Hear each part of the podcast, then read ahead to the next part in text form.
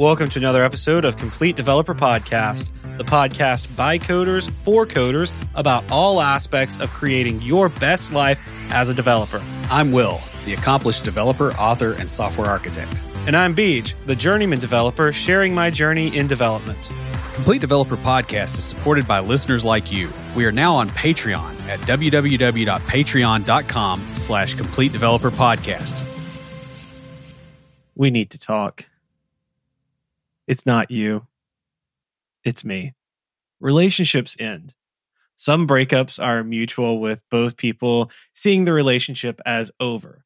Other times, one person is done and the other is not. And this leads to grief over the loss of the relationship. In this episode, we'll be talking about a few strategies that you can use to help move through the grieving process. They will not remove the pain of loss, but are designed to help move forward and not get stuck in the grieving process. But before we get started, Will, what's been griefing you? Docker. Actually, I'm still dealing with an issue. Apparently, there's like an old kernel bug that is still a problem on my Synology NAS, and it's screwing up the way Docker deallocates ports because there's some kind of timing issue. Yeah. And it turns out if you want to spin up like Postgres inside a Docker container, it's really annoying to change everything. It's pointing at that Postgres server to change all, the port every time you have to do that. Yeah. So uh, I'm dealing with that. However, I do have a Docker Compose uh, deploy that lets me uh, actually spin out all the containers I want, set up like I want them. Cool. Which is really really nice. I got it in source control. I can actually. I'm I'm working on the flow now to actually pull it from Git, so I can do that. And that's mainly just playing, but I've, I've got some ideas of some stuff I want to do uh, with that later. So it's it's been really cool. It's um I'm enjoying the sysadmin stuff uh, on this more than I thought I would, which is really strange for me. Uh, in other news, uh, my Russian teacher, I think a few weeks ago, uh, told me she's not going to be continuing to teach Russian. You know, life moved on. She had to get another job because of COVID. And so this week, I actually, tomorrow, I've I've got my first lesson with a Russian teacher over there instead of over here. So we'll see how that goes. You know, she was asking like, well, "What's your level in Russian?" You know, and and I'm like, that's kind of hard to. So I like listed out all the stuff, and I'm like, you know, here's what this program says. Here's what this thing says. You know, I'm doing all this crap. I'm you know beaten Skyrim twice in Russian. You know, I, I don't know. Yeah. Handwriting's atrocious. It was like that before you started learning Russian. Yeah. but it's it's gotten worse like because I'll draw it, well I'll say my handwriting's worse my reading is actually worse sometimes too because I'll start sounding stuff out and if the font is screwed up enough in English yeah. and looks enough like Cyrillic it, it throws you so that's yeah, that's what I'm dealing with now but I'm going to double down on the Russian practice again I've kind of taken like a month or so off uh, which has been nice been able to play video games with my daughter and do a bunch of other stuff really that needed to get caught up on. But I can't sit still forever. Yeah, I feel that. I can't sit still very well just in general. So, Mhm. uh, yeah. So I'm I'm looking forward to that. So how about you? Well, so Amanda broke up with me this past weekend. Hence the title of the, this episode actually came out of that. We had been on a break. I hadn't obviously hadn't announced that. Uh, we weren't telling very many people. I think like you knew about it and like three other people, and that was it. That we'd been on a break for for about a month. But uh, then she decided to just completely break it off. And so I've been dealing with that this weekend. Been kind of rough, you know. Had uh thankfully she's out of town, which again, I won't get into the full details there, but yeah, but so I was at church Saturday morning. I think I was I was on one of the computers that morning.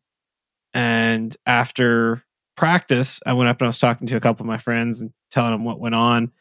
And you know, I was like, you know, right now I'm taking it just an hour at a time. I mean, at just holding myself together for an hour and then I'll do another one and then another one, you know, and eventually I'll reach a point where I can do it a day at a time and then a week at a time and then I'll get over it, you know.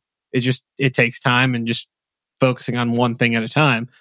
And uh one of my friends, she's the my Enneagram type 7 friend who is like the one who really got me into the Enneagram. She led the small group on it. She looks at me and she's like, it'll pass like a kidney stone, but it'll pass. Yeah. and I'm telling you, that was like one of the the best things ever because all day long after that, when I started feeling like really down, I tried to stay busy because I had a lot going on. But uh, whenever I started to feel down, I would just think, I'm like, all right, I, I can make it through this. It's going to pass. It's going to pass like a kidney stone. It's going to hurt on the way out, but it's going to pass. And that just sort of cheered me up. It was sort of funny.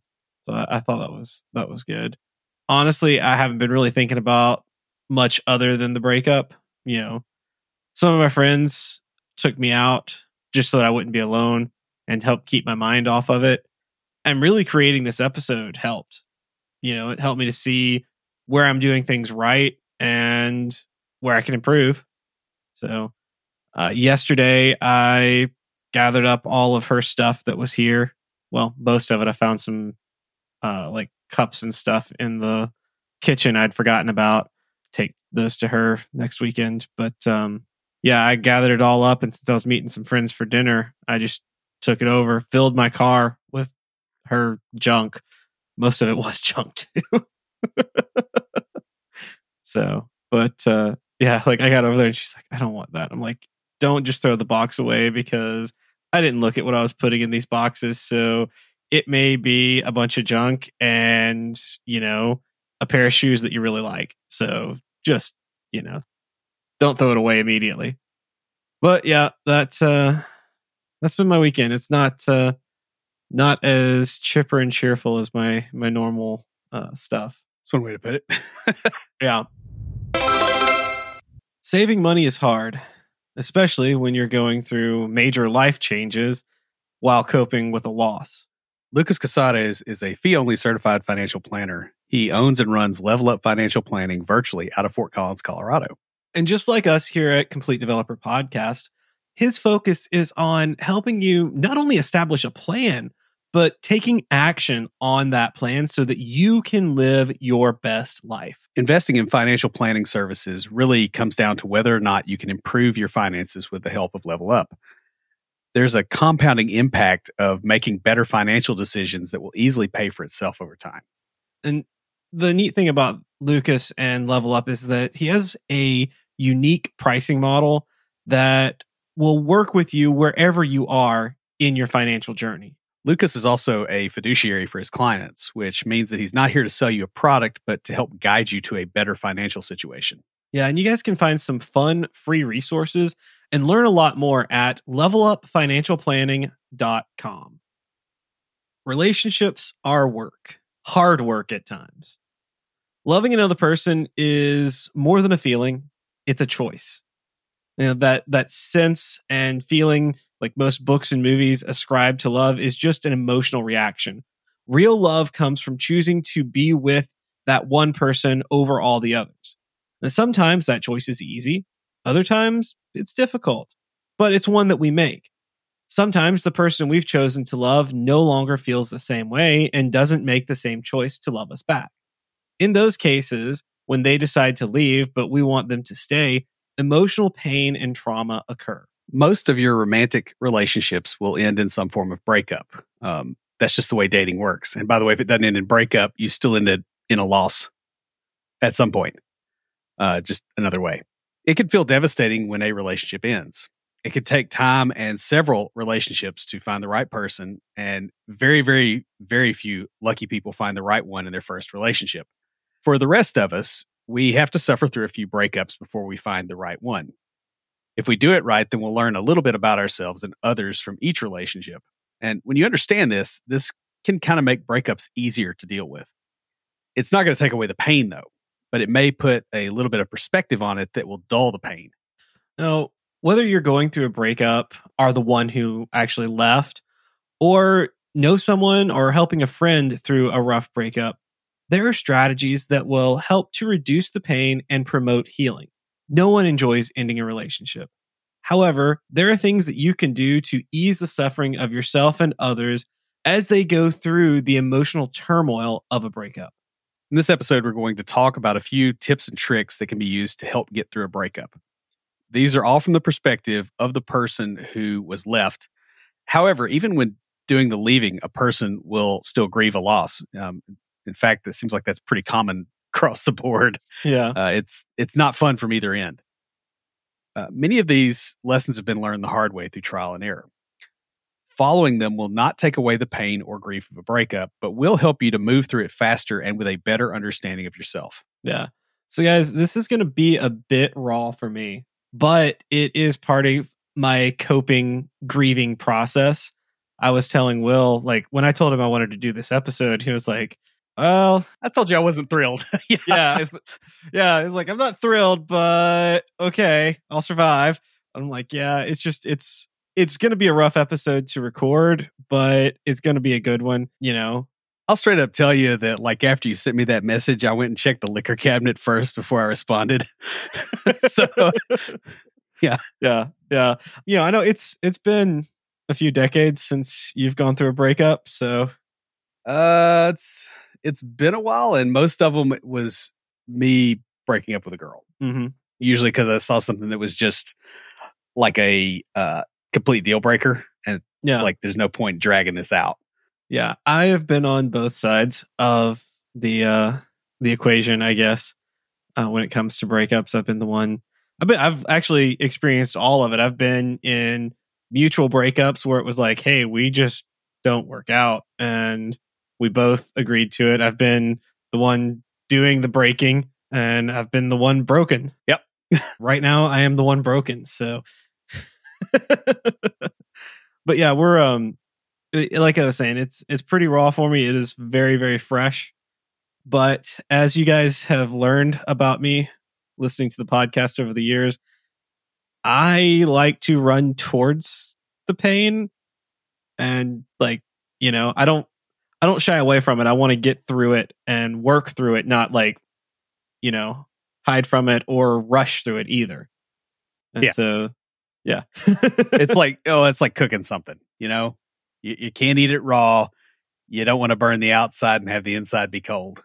You just got to yeah handle the process. And so this this was really good for me. Like I said, there are several things that uh, I learned creating this episode, this outline. That I was like, oh wow, I'm doing that right. Cool. And there's a few things I'm like, oops. Uh, well, I'll, I can fix that now. you know. So first off, is let yourself grieve. It, it is a loss and you shouldn't fight your feelings. Instead, let them flow. And um, I have a quote from C.S. Lewis here. No one ever told me that grief felt so like fear. I'm not afraid, but the sensation is like being afraid. And that is really true. Yeah, it does kind of have a very similar feel. Uh, grieving when you lose someone is a natural response and it's not worth it to fight this necessary step to recovery. A lot of people delay their healing because they don't allow themselves to actually grieve or to fully experience the grief process. They just shut down and go, okay, well, I'm going to go do something else for a while and ignore it, essentially. Yeah. They, they try to ignore it, they try to numb it, they rush into relationships right after and don't actually face the the whole grieving process. The other thing is don't be too ashamed to cry it out. Even us guys need the cathartic release of crying during a loss. Uh, you know, it may feel like if you start, you won't be able to stop. Well, if you're feeling that way, allow yourself time and space to cry it out because you will stop eventually.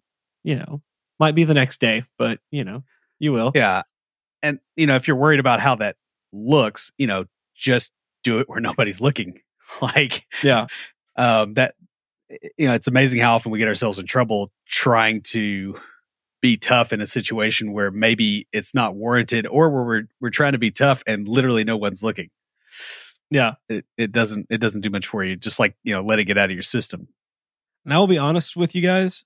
Like, I have no shame about this. I cried. I mean, I wailed for hours Friday night.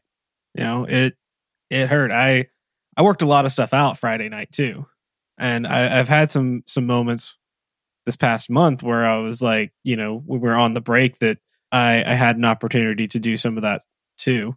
But yeah, here by myself, just me and my dog, nobody here to see me. I mean, I realize I just told like, I don't know how many thousands of people that I cried, but you know what? I'm not ashamed of it. And I don't think I should be. Even if you are ashamed of it, there's nothing you can do about it now. so, you know, like there's just a certain point where you go, okay, well, you know, move along through the process. And that, you know, kind of brings us to the next thing. There, grief is a process and there's stages to it. Um, and it's important to understand these stages so you can kind of look at the way you're feeling and the way you're reacting to things to see where you are. Um, a lot Yeah. of times it's going to put a light at the end of the tunnel for you. Yeah. We actually have uh, an episode on the stages of grief. You can go look that up. That was, yeah, we, I know we recorded it in April of 2017. Uh 2017 or 28 was it was it the like the month that Jason passed away or was it the year later? Uh, I think it was later that month. Yeah, it might have been later that month. Yeah, I think it was. I think we like had like a week or or uh, we had about 3 or 4 weeks and then cuz it was like right at the beginning of the month that it happened and I think we recorded that at the end. So yeah. All right guys. So we're just going to quickly review the uh, the five different stages of grief and kind of put them into perspective of a breakup versus uh, other types of loss. So the first one is denial, and typically this is your first response to to grief, uh, and it kind of acts as a numbing agent to hold back the overwhelming emotions. Uh, and when I kind of went through this at the beginning of uh, the past month when Amanda and I went on a break. Like I'm sure Will can can attest to this. I was like, you know, it's all right. We're gonna do this break for a month, and then we're gonna get back together, and we're gonna be stronger than before. And I was, and I needed that at that time because, like, I needed the the the time to process and to like give myself a little buffer from the event to when I when I really broke down. Well, and I think the other thing too is you don't want to immediately jump to, you know, stage two or three if they're not warranted. You know, like that's part of it too is like you don't have the information at, at that point. uh, and it's it's good to give yourself a little time between that like from the initial time the event happens to the from when the breakup happens to getting into the other stages to like i don't know something about just putting some s- temporal space there helps the emotions be less overwhelming and that denial allows that and it, it like like we said this is a a normal proper part of the grieving process it's not that you're doing something wrong by by denial this is part of the process And the next part of the process is bargaining. And this usually happens when you can't deny what's happening any longer. So you look for ways to stop it from happening. One thing that's interesting about this is it's almost like every step is information gathering towards, you know, really like integrating all this. yeah and it is that's that's what the process is But I never looked at it that way before this outline. Huh. So neat it's, Yeah. it's interesting.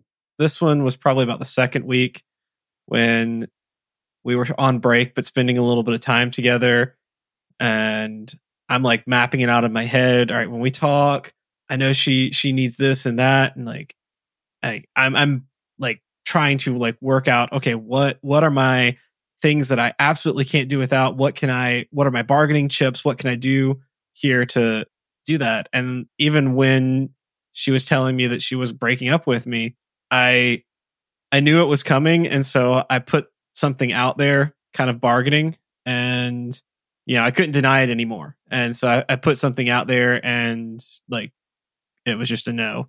And so I was like, all right, you know, the next stage is anger, and this comes about when the bargaining doesn't work.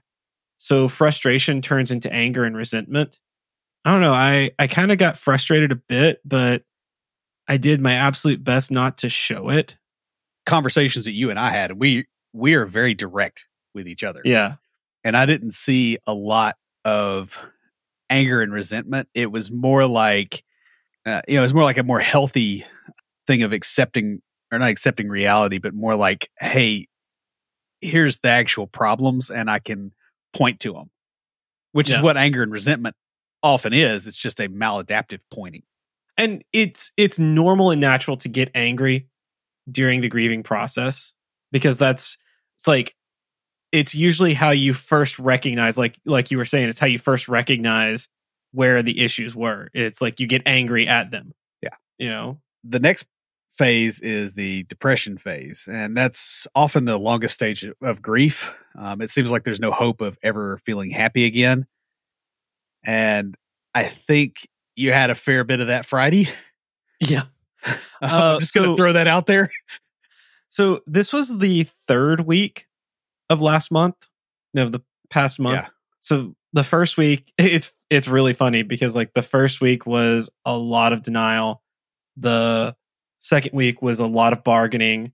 That weekend was when i had the anger. Like i got i got frustrated because you know a, a couple of different things and i did my absolute best to not show it because i knew that wouldn't be useful. Yeah. you know it's like when you're when you know it's going to cause a problem you just like all right i'll hold it in and then like i think i vented to you a little bit about some stuff but like you said it was more of a healthy kind of thing just getting it out. Well, and I could also tell kind of like what your thought process was. And I'm like, yeah, I, I can tell this ticks him off because I know him Mhm. well enough. I just don't know that a whole lot of other people would have been able to pick that out. Yeah. Yeah. And I'll be honest, I I spoke to some of the other leaders at church because Amanda and I are on the same teams. And I just told them, I was like, hey, you know, I told them what happened and I asked them to like call me out if I am mean to her because I might not realize it. And other people probably wouldn't notice it because apparently my mean is nicer than some people's nice. And so, yeah, I asked them to I was like, hey, just pull me aside and let me know I'm being mean because I am not intending to do that. It's accidental and I want to correct it. Um, well, and you also know it's part, it, it's the upcoming part of the phase. yeah, So it's, it's like you might as well get things in place so that you don't just completely run off the rails on any of these. right. Exactly. Next is depression. Now, we just talked about depression, Yeah. but Depression causes Um, you to forget things. well, No, so, so I, I wanted to get, because we, we were talking about anger there. We kind of went back and it, it interleaves though. Like it does. that it is does. What I, what I was wanting to get at is that third week, like, was a lot of that depression. Like that, it was just you know really sad, really like not doing anything. That was probably when I did the most crying on my own. Um, other than Friday night was was during that third week, and then the the last one is acceptance, and this is the final stage, and it comes when you accept that you will not be getting back together or staying together if you're like in a break and stuff. And I was sort of kind of in and out of this phase towards that very last week where I was like, all right, well, life will go on if we don't end up back together. Right. And we ended up obviously not back together. So now, guys, there is a typical progression through the stages. That's sort of what we just talked about. That doesn't mean that you'll experience them in the same order. Uh, you will also go through them in cycles, or you'll move through the same stage multiple times. You know, like I said, I went through all of them, and then the actual breakup happened, and I went back. Um, I didn't go all the way back to denial uh, because there wasn't really any denying it that it that it happened. Though there are are parts of me that's like, ah, well, she'll get over this. We'll get back together. I'm like, no, I have to. I I stop myself from that because I'm like, no, that is not a Yeah. healthy line of thinking. But yeah, so just because you've accepted that the relationship is over doesn't mean that you won't have times where you're depressed or angry about it. Trust me, I've been going through this all weekend long. So relationships do take two people, whether they work or they fail. Uh, there are there's always at least two people involved in a dysfunctional or functional relationship. Hence, it being a relationship. While you may have had a part in your relationship ending, you need to avoid ruminating or blaming yourself. breakups are a very personal matter. So it's not possible to not take it personally. There's a lot of negatives in that sentence. uh, especially where strong emotions are concerned. Um, you're you're unable to not take it personally. You're basically you're going to take it personally. Uh, however, you don't want to linger on blaming yourself for too long after the breakup. You know, it, it's okay to admit, hey, I made some mistakes here too, and take that on. You know, eh, that is fine. That's acceptable, and that that helps you grow as a person. To go, you know, what? I made some mistakes. I know what they are, and I can learn from them. But to ruminate on them and to be like, I'm such a horrible person because I made these mistakes and, and to internalize them, that is unhealthy. Yeah. And it's also unhealthy to ignore your part. yeah. Um, you know, in, in the same way, like just the middle path is kind of the, the way you go here. You know, you were part of the relationship. So yes, you do have some blame or some agency in the breakup, but you were not in it alone. So you're not the only one to blame if you're not careful, you can get into an endless cycle of self blame. And you know what's interesting here is you know you'll hear people go, "Well, I had I had nothing to do with it. They, you know, they did whatever, and and we split up." It's like you know there was some point back there where you had agency, and that may have been the point where you decided to date that person. But it is a powerless worldview to go. I, I had nothing to do with it, and it's not my fault. Like because if no. it's not your fault, you can't fix anything. That's true. Now, a healthier way to look at the breakup is to look at it in the that you both had different needs and wants that were conflicting with each other. Each of you was trying to get your needs met by the other person. Unfortunately, in this situation, you were not able to meet each other's needs. And that can be really, really difficult to get to a point of recognizing and accepting. I mean, you know, that's really a the, an acceptance level stage there. Yeah, I mean, you know, the thing is, nobody starts a relationship with the intent of it failing, or at least most normal people don't. Um, however, it, it, it you know, the the needs thing is a big deal, and you know, if you're not getting your needs met or you're not meeting the other person's needs, the relationship will eventually fail. It's just a structural integrity thing you know sometimes it's a lack of communication that makes this happen um, sometimes it's just other you know the other person's personality or past events or you know sometimes it's trauma in the middle of a relationship um, i've known several families like you know where you know husband and wife for instance that have lost kids and mm-hmm. like the breakups you know their, their marriages break up after that or somebody goes yeah. to rehab and comes out and you know there's just there's a shift in you know what people need and there's also a shift in what people can actually provide for the other person or what they're going to prioritize. Mm-hmm. and it happens. So the the next tip for surviving a breakup is to get some distance from your ex to allow yourself time to heal. You know while you're going to want to be around your ex because you miss them. They're familiar they're comfortable and you just you want to be around them don't allow yourself to spend time with them physically or virtually because doing so will prevent you from moving on and may even be considered kind of clingy behavior by your ex. Yeah. Well, and you know, if it ever were to work out, like they need to miss you, mm-hmm. you know, at, at best. Um, yeah. One of the most effective ways to help yourself move forward is to follow the no contact rule. Uh, this states that you should have no contact with your ex for at least 60 days. Uh, contact means more than in person. Uh, it can mean texting, calling, gaming, messaging, whatever. This seems a little bit extreme, but this will give you time and distance from the relationship to apply and use the other strategies. Yeah, I do want to say say one thing here. There are a lot of because when I was looking up coping with or surviving a breakup, and doing some research, I did find some things on getting back with your ex. And one of the big things was the no contact rule.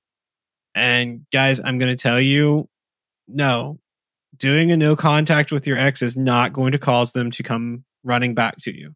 What it's going to do is it's going to help you move forward. Yeah. And uh, it's it's more like the uh the lack of the no contact rule makes them want to run away. Yeah. It's not magnetism, it's repulsion to the same pole.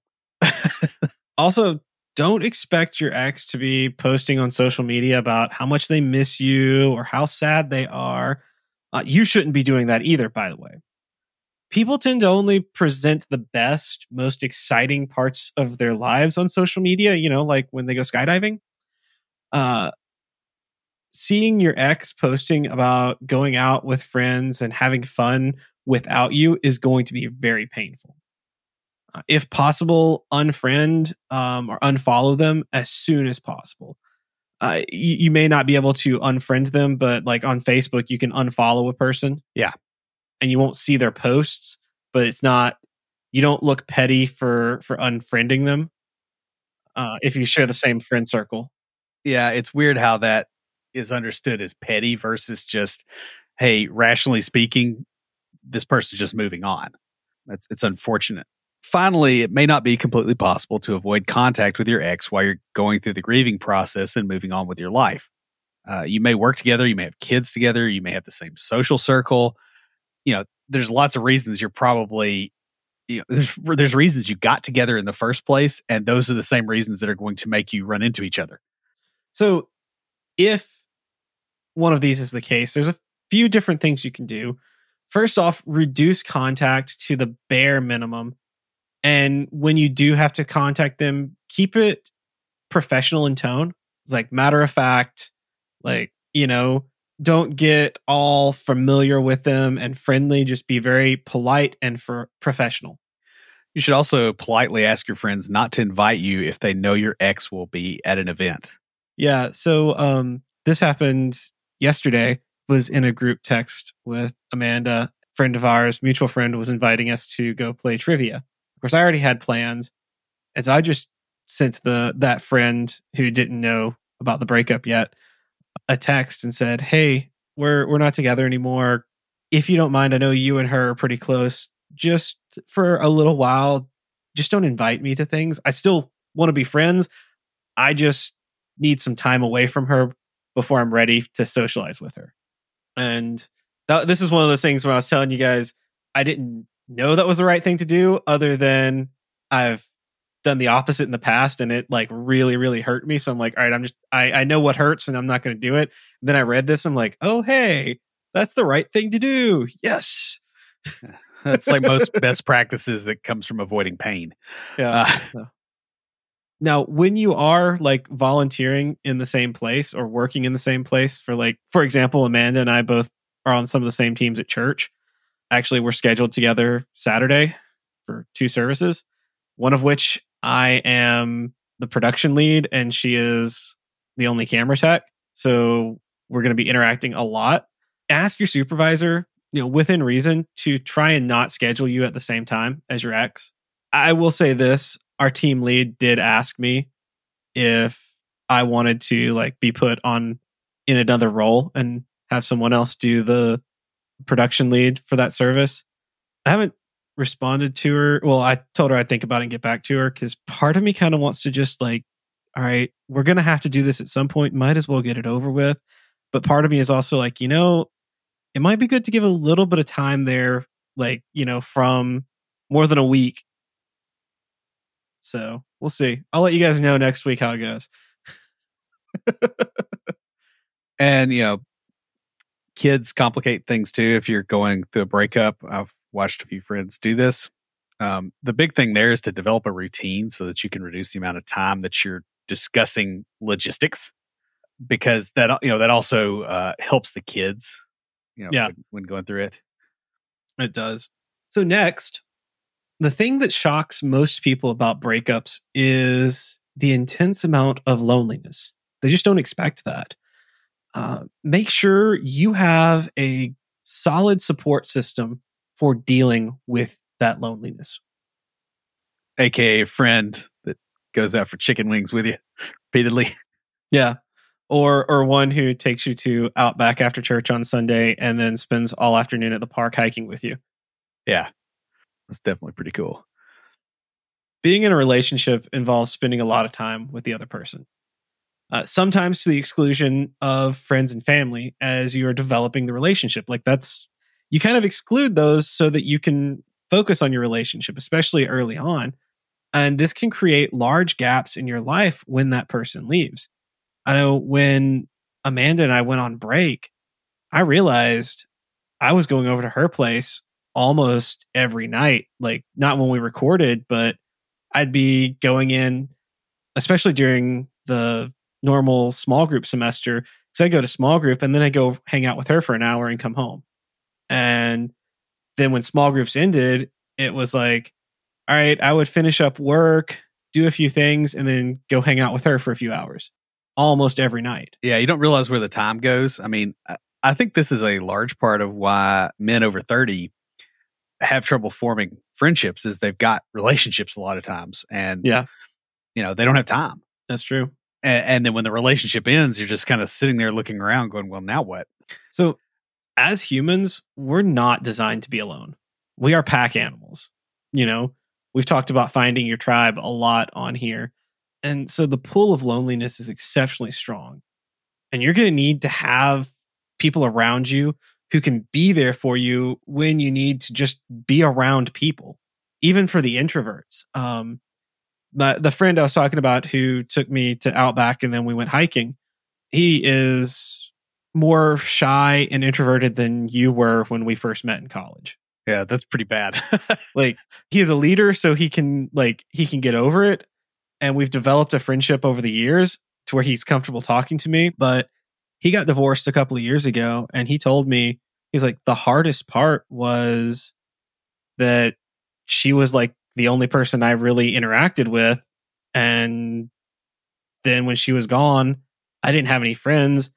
S- super socially awkward super shy. I didn't want to go make friends. So he had his parents and his kids and that's it. And he was like I just remember that. And he's like if it affected me that bad as an introvert, I could not even imagine how bad it's going to affect you as an extrovert. So that's why he invited me out to lunch.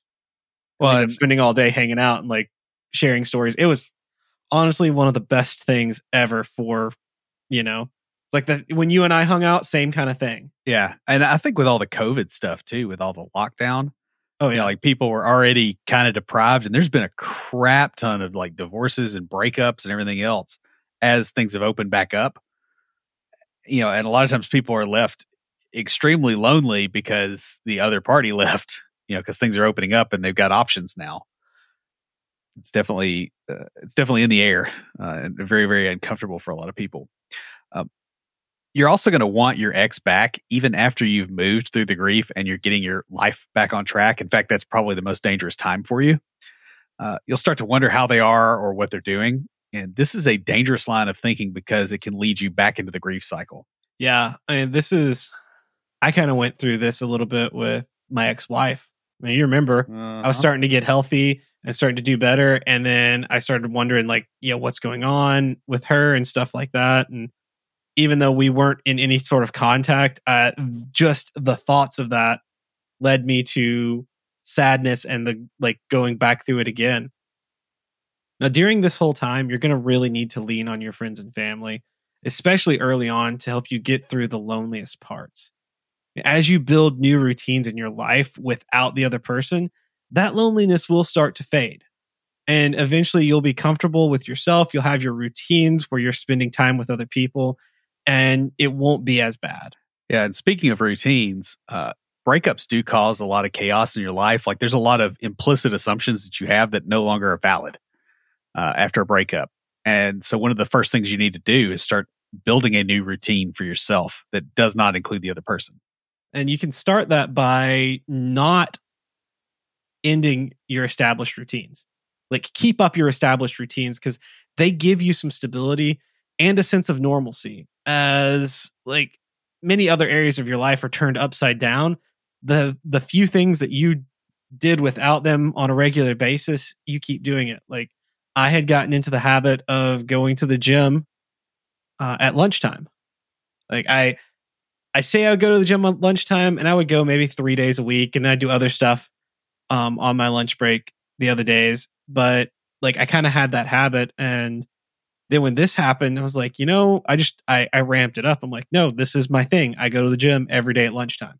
And that that has really helped. Well, and that you know, that routine you know, that may involve other things other than stuff just like the gym. Like it may be stuff like your sleep wake cycle, you know, when you get to bed, uh, you know, when you get up for work, you know, how you do things in the morning. New routines may be how you prepare and eat your meals or what you do in the evenings because that tends to involve other people. Some people need to stay busy when going through a breakup because it helps them to process without ruminating on the pain or the issues they had with their ex. Like, you know, some of us, I'm one of these people. I need, I need to stay busy because if I'm working on something, it, my mind is still processing. But if I'm not doing something, I'm completely living in my head and just, ugh. There are other people, however, uh, at least I'm told this, who may find themselves overwhelmed and not able to to do much like even their normal stuff so they may need to drop a few of kind of their extraneous responsibilities in order to focus on what's important and the thing is like i know this about myself that being active helps me process you're going to have to figure out that on your own like what is going to work for you because it's a very individual thing yeah because like not being active is kind of the way I would go. Like it would be so much worse for me um, if I was busy. Getting back into your routines or even creating new ones will not only provide a sense of normalcy, but it kind of gives you a sense of control over your own life again, which you know you kind of have to have to to keep moving. So next, address your emotions and feelings around the breakup by talking about it. And you don't have to do it in a public forum. You don't have to create a podcast episode on surviving a breakup to talk about your feelings. You don't? well, what? you don't. it helps me. Yeah. Find a friend or family member you can trust who will be a supportive listener. That's the key thing here is a supportive listener. You don't want someone to give you advice in this phase. You're looking for someone who will listen and maybe even normalize your feelings by sharing their own stories of breakups. When I was hanging out with with my friend from church Sunday, he was telling me about the stuff that he went through with with his divorce. And like at one point he's like, "Oh my goodness, man, I'm sorry. I am like talking way too much about about myself." I'm like, "No, it's it's really helping me." Another friend of mine, she was the one who said the thing about kidney stones I, I spoke to her Sunday morning. I was like, hey, I just wanted to thank you for that because that helped me get through the day yesterday. And she was like, well, and she told me she and her boyfriend had broken up in uh, December. She's like, I wanted to say something about that because it's like kind of similar with the whole taking a break and then breaking up thing. But she's like, but I didn't want it to be all about me. And I was like, no, no, no, no, don't ever feel that way because I tell stories too. So that to me, that would be like, oh, you understand. Yeah. Because that's that that's a seven thing. That's how they relate. But also, you know, I get that. Talking it out will not only allow for another person to help you comprehend your emotions, but it will help you to get a little bit more understanding around all this. Uh, this is similar to the rubber duck effect in coding, but you're doing it for your emotions. And you know, by talking stuff out, you'll see things that you didn't notice when you're in the midst of feeling them. Because like the way you verbalize things kind of puts an interesting spin on it that may give you insight that you wouldn't have gotten otherwise. If you don't have anyone in your life who can be there for you to listen, uh, there are several support groups for those who are recently single. I did find, I did read that most of them are for women, but they do have some for men as well. If needed, you may even seek counseling to help you through the roughest times. And if all else fails, there are emotional support apps out there and even some AI bots that you can chat with who are really actually designed. Like when I was looking this stuff up, there are AI bots designed to help you grieve. That's that's interesting. I don't know exactly what to think about that one, but uh I guess you know, it's it's got to be there. Now, there are times when it's not appropriate to talk about your feelings. Uh, this would be work, school, other public places where you might become emotional also, you don't want to share your grief with everyone. Um, instead, you should pick a few people to confide in. So, the next is to create a journal to track your progress through the grieving process and sort of the breakup as a whole. People aren't always available when you need to express your feelings, when you need someone to talk to, even if you're paying them. Like even if you have a counselor, they're not going to be available 24 7. You know, if you, you know, wake up at 2 a.m., you may not have someone you can call. Some of your thoughts and feelings may be too private even to share with, you know, your closest friends. And you you just don't want to express them to another person. Yeah. So writing things down, uh, especially feelings, can be very freeing. This gives you the ability to address them, put them on paper, and then move on. Uh, you may even find yourself expressing emotions that you didn't know you had or that you would never express in front of other people. Yeah. Um, this keeps it completely, yeah, anonymous.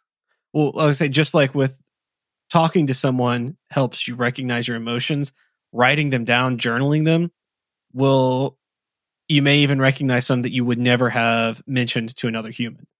Well, you know, we have an episode on journaling. Yeah, we that's one of the things that really comes out of it. You know, actually, I had to uh, I had to go back into my journal today, and I, I saw some things where I had a very different perspective on it. You know, it's like eight or nine months later. yeah, I was trying to find something. It's like, oh, that's interesting. You know, so if you do keep it around, it'll it'll also uh, yeah. it'll also be useful for you. But it, it definitely helps to go back and look at where you were and look at like you may feel like it's overwhelming right now but you go look at your journal and you're like wow look at all the uh, all that stuff i've already overcome this is nothing compared to that um, and guys if you haven't read it check out a grief observed by cs lewis uh, it's basically a collection of journal entries from the time after his wife passed away it's really interesting that's where the quote um, earlier in the episode came from it's from that book a specific strategy that you can apply when journaling is to create a list of all the negative qualities of your ex. And I know this kind of sounds a little counterintuitive, but we're going to dig into this why this is useful. You're not doing this to show to anybody else. Um, it's a way for you to start removing the filters you've put up while in the relationship that paint a better picture of them than is actually there. Uh, it's kind of like long term beer goggles yeah and and you need to actually see things for for what they are Yeah, it's really easy to focus on only the positive aspects of your ex, especially if you didn't want the breakup. So focusing only on the things about them that you miss is just going to exacerbate your pain and your grief. yeah this also will provide you an outlet uh, when you're in the anger stage of your grief so that expressing that anger doesn't have major negative consequences like Yeah. everybody thinking you're a jerk or worse Now, once you've created the list, spend some time looking at it and thinking back on your relationship. You will start to see some of the incompatibilities that you were blinded to when you were with the person. Some of the things that you had overlooked that now you're like, oh, wow. Yeah, that never was going to work out. yeah and i should have seen that and i will see that now Yeah. going Exactly. forward um, that that's the the real value. You also need to make sure and you take time to care for yourself during the breakup and the subsequent grieving process. Breakup based depression is a real thing and it can lead to a lot of unhealthy behaviors many of which are a lack of normal and or healthy behavior. Uh, this can lead to health problems. So make sure you're eating, even if you don't feel like it. You know, make sure that you you are at least taking in the minimum calories that you need to. And sleep deprivation is another really big thing that happens after breakup, and that can lead to some interesting days and nights, getting your sleep cycle out of whack. Uh, it can affect your job and all sorts of things. So make sure you're you're really taking care of yourself. You may want to, you know, again, this goes back to those routines maintain or create routines around it so that you can you can keep that so if eating is not something that you would do naturally if like you're just like oh i'm just you know i'm not hungry so you go about your day have a routine for eating Yeah. and you know one thing i didn't see on the list too is you know watch the substance use of various sorts we'll talk Um, about that in a little bit Yeah. Another thing you need to be doing is do something special for yourself, indulge a little bit. Uh, this can be something like going to a nice restaurant, getting a massage, or even going on a short trip or a vacation for a weekend. Remember, if you're uh, split up, you know, theoretically, you've got more money, except if you're, you know, if it's an actual like divorce, you don't. But otherwise, you know, you could do something a little nicer for yourself than you could for two people. So take Yeah, you advantage know. of that. like doing something you've always wanted to do, jumping out of an airplane. Not saying that's why I did it, but that's why I did it. I was literally doing something nice for myself during the during that grieving that you know I didn't know what was going to happen. I think that was the the worst was the anxiety of I didn't know what was going to happen. So I wanted to do something else that scared me, so I wouldn't feel the anxiety. I would feel fear about that. It was kind of cool. It worked too. It did. Um, all right, guys, you aren't going to be at your best while going through the breakup. It may be good for you to lighten your load a bit and take it easy. This is unless focusing on work helps you to process, like with me. If that's the case, then find some simple tasks so that you aren't expecting too much of yourself. For example, this episode took a bit longer um, than it should have to write because I kept like just mentally getting distracted. But focusing on this episode really helped me to to process a lot of stuff. Well, and it it isn't that strenuous for you, right? Because you've written over 150 of them. Like, Yeah. you know, it's it's doable, and you can feel like you're getting something done. Nothing fights grief and depression better than physical activity. Uh, now is the time to start exercising if you haven't already. Um, if anything, it will help you to get into better shape for doing activities when you're ready to get back out into the dating game. Yeah, because physical activities like you know going hiking and stuff like that are a lot of fun oh next you are not getting back together. This is something i have to remind myself fairly frequently. I'm kind of in that stage right now. Letting that thought go will move you forward in your healing more than anything else. You know it's very very very easy to hold on to the hope that you will get back together with your ex. And if you're not the one going through the breakup, but your friend is, you may want to say, well, you know, look at this couple or that couple. They they broke up and they got back together. It's possible. No, you don't want to give them that hope. They like if, even if they are going to eventually get back together with them, they still in this moment need to get over them. Yeah. For that to ever happen. And that's been something I've had to be really careful about because it's like, hey, I don't want you to feel like complete loss of hope. yeah. but the other side of it is is like if there is a complete loss of hope it's better to know that there's no hope and that seems like the more likely course so you know you kind of have to be careful about it Yeah. And unfortunately, holding on to this hope prevents you from closing out that time in your life. Uh, and the lack of closure will prevent you from moving on and, and moving your life forward without them because that's going to happen. well i mean when my grandfather and grandmother broke up um it was a good 25 years before my grandmother moved on with her life um, just holding on to the resentment and everything else and not doing anything, you know, just kind of like sitting in her apartment and reading her Bible and being mad. And, you know, she finally got out of it and started like taking art classes and doing that kind of stuff. But I mean, it was years and like that's 25 years of your life that's just gone. And, Yeah. Like that's a, you know, that's a prison sentence for murder length. Uh, you know, it's nothing to joke around with at all. Now, there is going to be a temptation to call, text, or message your ex, um, and it's going to be basically overwhelming at times. Um, you have to resist the urge to reach out for a little more connection. Uh, just you got to let it go. Yeah. Now, now, it will only hurt your self esteem if you reach out to your ex and then they don't want to talk to you. Or if, yeah, they do actually talk to you, they're not the same. They're not caring. They're, they're more standoffish and they're not as friendly as when they were in the relationship. Honestly, guys, I, just from my experience in the past, one of the hardest things in a breakup is to interact with an ex who has moved on and doesn't have that same caring, loving manner that they did when you were together. Yeah, or they have it in spades in a way that they didn't have when you were together, and you feel like you're hurting them. Yeah. That sucks too, That's true. especially if you were the one that initiated it for very good reason. So, guys, relationships require effort to work. When they end, it can feel like you've wasted time and energy. This feeling is healthy when brief right after the breakup, but don't let it linger too long. Uh, these tips and strategies are not only for the person who's been dumped or left, they can also help the person who realizes that they needed to end the relationship. Or you can use them if you have a friend going through this and you want to help them. if a breakup is fresh, you may have to just focus on taking it one hour at a time. Just get through this hour and then I'll focus on getting through the next one. Like this is the thing I'm doing for me. Saturday was the hardest because like we spent a lot of time together at church and I had two services. So I got to church at, you know, 7:30 Saturday morning and it was all right, I'm going to make it through practice to 8:30 you know 8:30 came around. I'm like all right I'm going to going to make it through the speaking part to the individual prayer at 9:30 I made it there. It's like all right I'm going to make it from here to the end and getting home at 10:30 and you know it was just 1 hour at a time.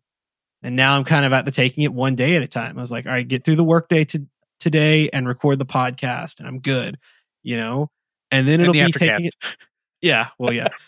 Um, and, and then it'll be taking it like one week at a time and then one month at a time you know?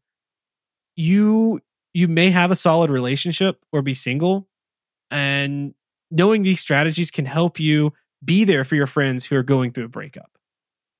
So guys in the aftercast we're going to discuss learning t- from this experience uh, some unhealthy coping strategies that people use as well as when you know like how to know when it's time to get back out there into the dating game. That's pretty much all we've got. Before we wrap it up will what do you have for us this week for tricks of the trade? Well, I kind of want to touch on something that is hard to explain until you've been through it, and that is the notion that a lot of times your your tendency to lock on to a desired future state hurts you more than things just going wrong. So, you know, for instance, in a in a relationship, you know, thinking, hey, you know, we're, you know, one of these days we're going to get married, all this stuff's going to happen. Here's what I'd like to do, da da da da. And when you like really focus on that, and then the relationship ends, that hurts a lot more than not having created those expectations. And this, you know, while this is something that happens to people in dating, it happens everywhere. And, you know, it'll happen in a new job. It'll happen friendships. It'll happen when you're like, oh, I'm going to start a business and I'm going to go and do side work and, you know, be my own boss and all this stuff. And you feel like, okay, yeah, I'll work four hours a week and I won't have to do much. And then you get out there and you really do it and you're working like 60 hours a week and you're miserable. You know, the, you're not miserable because of the 60 hours a week. You're miserable because you thought you were going to do four. And so I just want to kind of reinforce the point that a lot of times we're our own worst enemies. We will build up a future that we're not going to live in and we'll get crushed by it when it falls. That's pretty much all I got. Stand by for Titanfall. If you have a question or comment, please email us at neckbeards at completedeveloperpodcast.com. Our theme music is an excerpt from Stand By for Titanfall by Pure Bells, available on SoundCloud and licensed through Creative Commons. For references, show notes, and extra tips and insights, be sure to check out the website at completedeveloperpodcast.com. Help us make the show possible by supporting us on Patreon at patreon.com slash complete developer podcast. You'll get extras, including a weekly aftercast where we discuss the topic of the week and bonus material with some of our patrons. You can also follow us on Twitter at CompleteDevPod, like our page on Facebook, and follow us on Instagram to keep up with news about the show. Join the conversation anytime via Slack by signing up at slack.completedevelopernetwork.com. Thanks for listening. See you next time.